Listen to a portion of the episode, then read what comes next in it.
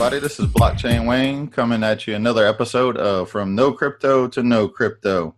Uh, tonight, we're going to take a look at some different pricing options. So, rather than give a market update, I want to give you the source of where you can go to find the best up to date information on cryptocurrency pricing, historical pricing, and any kind of market action, whether it's for the day, week, month, or whatever you're looking for. So, coinmarketcap.com is the best one for to use on a computer. Also for research, CoinMarketCap gives you uh, not only the the price for that day, but it gives you historical data, tells you what market is trading on, the price on each each exchange, and and also there it usually gives you a link to the to the cryptocurrency's website to where you can look at the white paper for that cryptocurrency to learn more about the use case and and basically the potential for that one on an app. Most of us are on the go on our phones all the time. CoinStats and Blockfolio are the two apps I use most on my phone.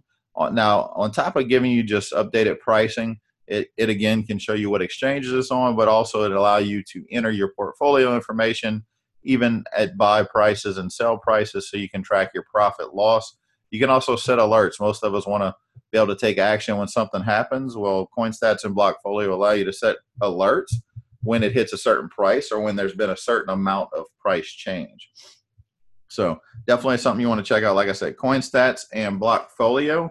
One other app I'd like to talk about for a minute, which is key to security, uh, which I've used quite often, is Google Authenticator. Now, Google Authenticator is a time-based app that allows you to add a second-factor uh, authentication to your apps, to your accounts, which will allow you to add an extra layer of security. We all know someone hacks your password, typically they can get into an account. Well, I use Google Authenticator for many of the exchanges I get on, and even I even use it for my email because it allows you to add that second layer. It's a time-based app. Every 30 seconds, the code changes, and when you log in with your password, the second part you have to do to get into your account is enter the number that is that is showing up on your phone at that time.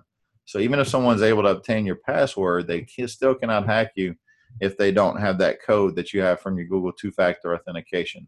A couple key things to remember whenever you're setting up two-factor authentication on an account, it typically will give you a backup key. That's what you want to save if your phone is ever lost or demolished. You want to be able to access your account without having to go through uh, a lot of extra steps and headache to get it unlocked. Using that backup key will allow you to reset your Google authenticate uh, keys. Now, with that being said, as I mentioned before, I set it up on my email as well. Most people's accounts, they think the hack starts at, at the exchange account or wherever that the account is hacked, but most mm-hmm. hacks start in your email. So you want to make sure that you have a very secure password for your email and you can add two-factor authentication with Google Authenticator to your email. That'll stop people from being able to hack into your accounts. Also, any backup keys, private keys, anything that you create as you're setting up accounts on whether it's crypto exchanges or whether you're you're setting up wallets, never store a copy of those backup keys on your computer. Your computer is hacked, they now have access to all your backup keys. Doesn't matter if they don't have your password, those backup keys are put in place to allow you to access your accounts when all else fails. So you want to keep those on a physical item sheet of paper, notebook. I write mine in multiple places. One of them stays in a safe. So you definitely want to make sure you protect it. Remember, in cryptocurrency, it is you know it is more decentralized. It, does allow you to operate in lieu of not have to deal with a bank, but at the same time, you are your own personal bank, so you are responsible for your security. Now, a couple things in the news that we've seen recently: only two percent of investors in the United States own Bitcoin, based on a study recently but it shows that 26% are interested in the digital coin. Now that's just uh, that's just a survey. Now I'll tell you the the source of that survey is a little skewed as they go on to talk about it, but as far as the the part about two percent of investors own Bitcoin and 26% are interested, that is a very accurate number. I've heard from multiple sources. Um, you know, even though 96% uh, of investors have heard of Bitcoin, 67% said they did not know much about how digital currencies work. So that just shows you the upside. Where are we with cryptocurrency? What is the price today? What is the price tomorrow on Bitcoin and other cryptocurrencies? At this point, start to understand the technology, start to understand what each cryptocurrency is set out to do, and you'll see it's much more than that because we are only a drop in the bucket. When we start to see more, you know, mass adoption take place, we're going to see things really take off, um, astronomical rates. Which is why you've got some some pretty bold claims out there from different fund managers and different cryptocurrency uh, influencers that are calling for anywhere from 250,000 to over a million dollars over the next few years. That is, uh, you know, that is why, regardless of what the price is today, whether it's 5,000, 8,000, 12,000, guys, that's just a drop in the bucket for Bitcoin. And like I said, there's a bunch of other cryptocurrencies out there. There's going to be a lot of use cases, uh, and a lot of cryptocurrencies will be utilized. Another study talking about you know how early we are in this game. So according to a new study, 3 million British investors have put money into crypto through online trading platforms, but only about 5% of them have been advised by professionals. The survey also found that 2.5 million Brits have casually invested in cryptocurrency without fully understanding it. Now, that is a lot of what we saw towards the end of last year with the hype and the craze, and people were just buying cryptocurrencies, not even understanding what they were buying. And I'll be honest with you, at a certain point, yeah, you will be investing in something you don't fully understand. And there's nothing wrong with that the problem is after the fact, still not seeking out that knowledge that you need to be able to uh, know what you need to know about the cryptocurrencies you're holding. Is it a good investment? Is it not a good investment? Is it feasible? Um, and, and I think part of this thing, you know, they're talking about only 5% have been advised by professionals. There's not many professionals out there. Cryptocurrency is still in its infancy. There's still a long way to go before we get to where the masses are not only just know about but are utilizing cryptocurrency and understand the potential of it so be very wary of anybody that calls himself an expert because there's very few experts in this field now that that being said there are a lot of knowledgeable people and my goal is is to pass along that knowledge to you and all i'm doing is looking you know i've been following people and i'm sharing the information i'm learning from others so other things in the news today tom lee uh, reported today basically was said that Bitcoin price recovering from the Winklevoss ETF rejection is a positive sign. So Fundstrat founder, that's who Thomas Lee is, better known as the crypto community as Tom Lee, has expressed his enthusiasm toward the swift recovery of the Bitcoin price from its drop in the past week. So a little bit of rehash. So what happened? Winklevoss twins had, had submitted an application for ETF trading fund. SEC denied it. You saw the price mm-hmm. drop drastically from 80 81 $200 range down to 7800 immediately bounced back above 8000 shortly after that today again we saw momentum kind of shift. Price drop below 8000 didn't stay there long an immediate rush. So 8000 is that bottom and that's a strength that we haven't seen when bitcoin was sitting at 6000 was sitting below 6000 um, but it's something we're definitely seeing now which is a sign that we may be seeing a reversal also, a money management firm, Van Eck, has responded to the SEC's concerns over Bitcoin exchange trading funds uh, in a letter to the regulator made public on the agency's website. It's addressed to Dalia Blass, the director of the SEC's Division of Investment Management. The letter tackles the five points of order from the SEC's previous communication with the industry, namely valuation, liquidity, custody, arbitrage, and potential manipulation. Now, what is that? Those are the five reasons that the SEC gave of why they did not approve that particular Bitcoin ETF. And Van Eck has basically responded to those, showing that their concerns are invalid, which just echoes a sentiment from one of the SEC commissioners who who basically she stood alone against the other ones and issued her reasons as to why she disagreed with every point of the SEC's decision on that. Uh, so it's still early in the game.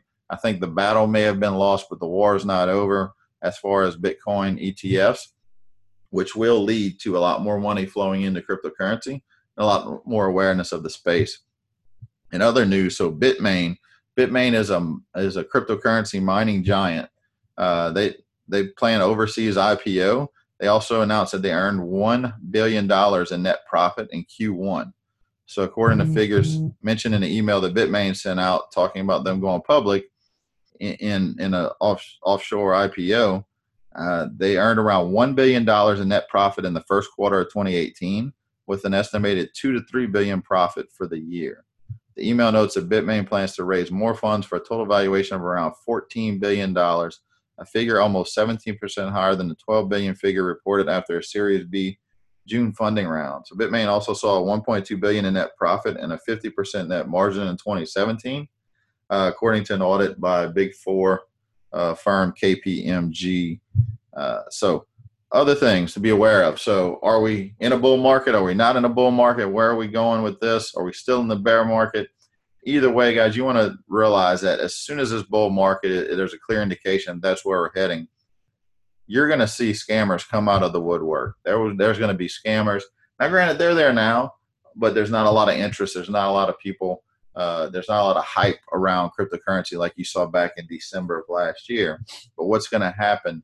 Guys, be wary of all whether it's you know transfer the money and they trade for you or cloud mining you really want to do your due diligence on the company and if you can't find credible information don't don't invest on a whim you know make sure you have solid information before you invest in anything uh, most most accounts uh, if they want you to send money to them and they will trade for you that is not uh, typically usually not something that is legitimate not something that you want to participate in so be aware the scammers are out there. Whenever in doubt, be sure to reach out if you have any questions about a company. I have resources. We also have our Facebook page, which a lot of these news articles that you hear on here are also posted on our Facebook page with the same name as the podcast, from no crypto to know crypto. Uh, we dig into that, but also you can ask questions there. Pretty responsive as far as getting back to everybody with answers. Definitely always look into something. Want to make sure that nobody is getting burnt with scams. That is also because that is taking away from the legitimacy and the credibility of the cryptocurrency space. Um, but it's out there. You know, the scammers are out there no matter what the industry is. So make sure you're educated on how to avoid that. Uh, a little bit of history on cryptocurrency and Bitcoin. So just to talk about, so the first block of Bitcoin was was finished uh, January 3rd, 2009. So Satoshi Nakamoto, the anonymous creator of cryptocurrency, put in the first block on the blockchain the times 03 January 2009 chancellor on brink of second bailout for banks is that a signal of you know many say that that was just to signify that he he didn't create that that block wasn't created at any particular time in the past that being able to give a headline from that day shows that that it would actually happen that day but you know, look at the undertone, right? What were what was happening in January 2009? We were, you know, we were seeing that these institutions that we looked at as the end all be all were not everything they said they were. And cryptocurrency, you know, Bitcoin is created as a means to eliminate the need for a bank and to allow that trust without having to rely on a third party that could be corrupted. So uh, definitely something interesting. I want to give you a little bit of history. Uh, and what is the purpose of cryptocurrency? Right? Many say, you know, yeah, we were investing in it. We're hoping that the value goes up.